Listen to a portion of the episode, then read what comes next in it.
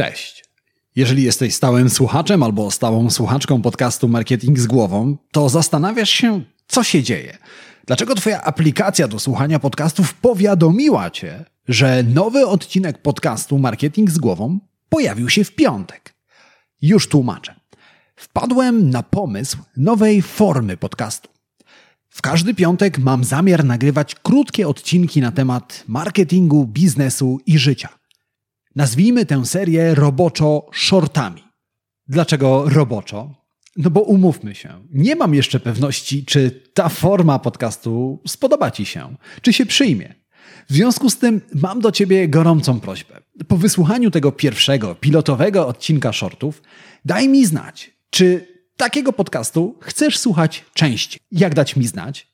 Napisz do mnie maila na cześć małpa łukaszchodorowicz.pl, oczywiście bez polskich znaków, albo napisz do mnie na Instagramie. Maila i link do Instagrama znajdziesz w opisie tego odcinka. W każdym razie wiesz, no muszę mieć pewność, czy to jest coś, czego chcesz słuchać częściej.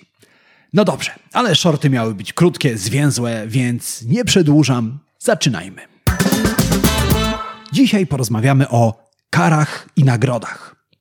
Bo czasem zdarza się tak, że karzemy i nagradzamy za niewłaściwe rzeczy.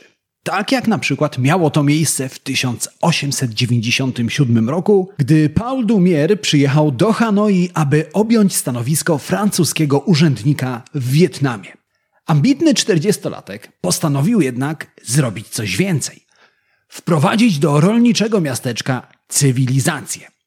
Pierwszym krokiem było posprzątanie ulic z brudu i smrodu. W tym celu Dumier rozpoczął budowę kanalizacji. Szybko jednak okazało się, że rozwiązanie jednego problemu wywołało kolejne. Ciasne rury, pompujące brud pod ulicami miasta, były idealnym miejscem dla przykrych lokatorów, dla szczurów. I w końcu miasto zaległa plaga tych roznoszących choroby gryzoni. Dumier, żeby rozwiązać ten problem, wynajął grupę szczurołapów. Jednak gdy ci zeszli do kanałów i zdali sobie sprawę ze skali problemu, uciekli. Jednak Dumier był zaradny, nie poddawał się. Postanowił spróbować czegoś innego. Wydał przepis, który przyznawał jednego centa, czyli całkiem sporą sumę w tamtych czasach, każdemu mieszkańcowi Hanoi za każdego zabitego szczura. Podstawą do wypłaty nagrody miał być dowód w postaci szczurzego ogona. Pomysł przyjął się i już w pierwszym tygodniu mieszkańcy zabili setki szczurów. Po kilku tygodniach setki zamieniły się w tysiące. Dumny ze swojego pomysłu i zdumiony zaradnością Hanojczyków Dumier, wybrał się do miasta, aby na własne oczy obejrzeć oczyszczone ze szczurów ulice. Jednak to, co zobaczył, przeszło jego najśmielsze oczekiwania. Okazało się, że szczurów wcale nie ubyło.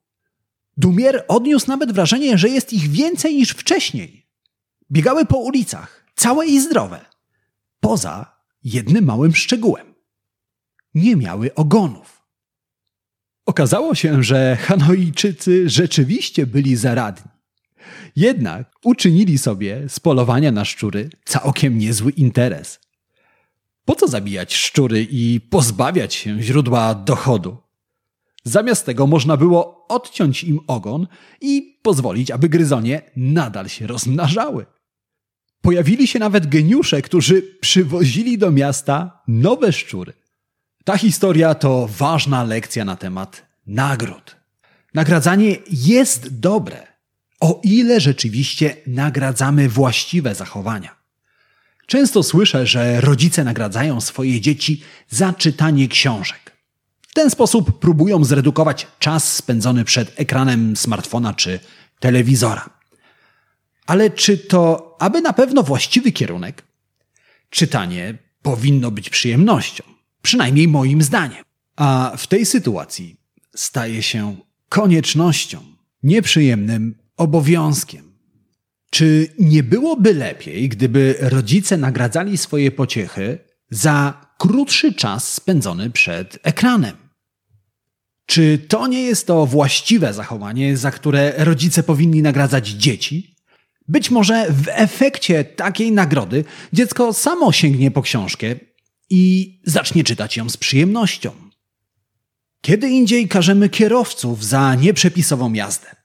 Kary są coraz większe, więc powinniśmy obserwować spadek wystawianych mandatów, a na drogach powinno być coraz mniej niebezpiecznych kierowców. Jednak tak nie jest.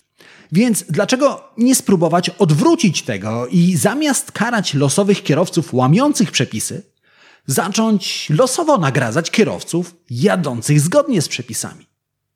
Nie zrozum mnie źle. Jestem za tym, aby karać tych, którzy łamią prawo, natomiast zastanawiam się, czy gdybyśmy nie zaczęli też nagradzać tych, którzy prawa przestrzegają, nie wyszlibyśmy na tym lepiej. W każdym razie, również w stosunku do siebie samych często stosujemy niewłaściwe nagrody. Ja na przykład kiedyś nagradzałem się za każde napisane 500 słów, każdego dnia. W ten sposób chciałem zmotywować się do ukończenia mojej książki. Jednak szybko zorientowałem się, że to nie najlepszy pomysł. 500 słów łatwo napisać, szczególnie jeżeli piszesz szybko i nie zwracasz uwagi na jakość. Dlatego zamiast nagradzać się za każde napisane 500 słów, nagradzałem się, jeżeli pisałem dłużej niż 40 minut. I wtedy miałem pewność, że to, co piszę, jest dobrej jakości. I właśnie dlatego pamiętaj, aby nagradzać siebie i innych za właściwe zachowania.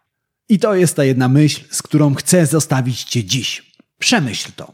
Ale nie zapomnij dać mi znać, czy taka forma podcastu jest czymś, czego chciałbyś słuchać częściej. Czekam na Twoją wiadomość. Tymczasem wszystkiego dobrego, do usłyszenia, do zobaczenia. Cześć!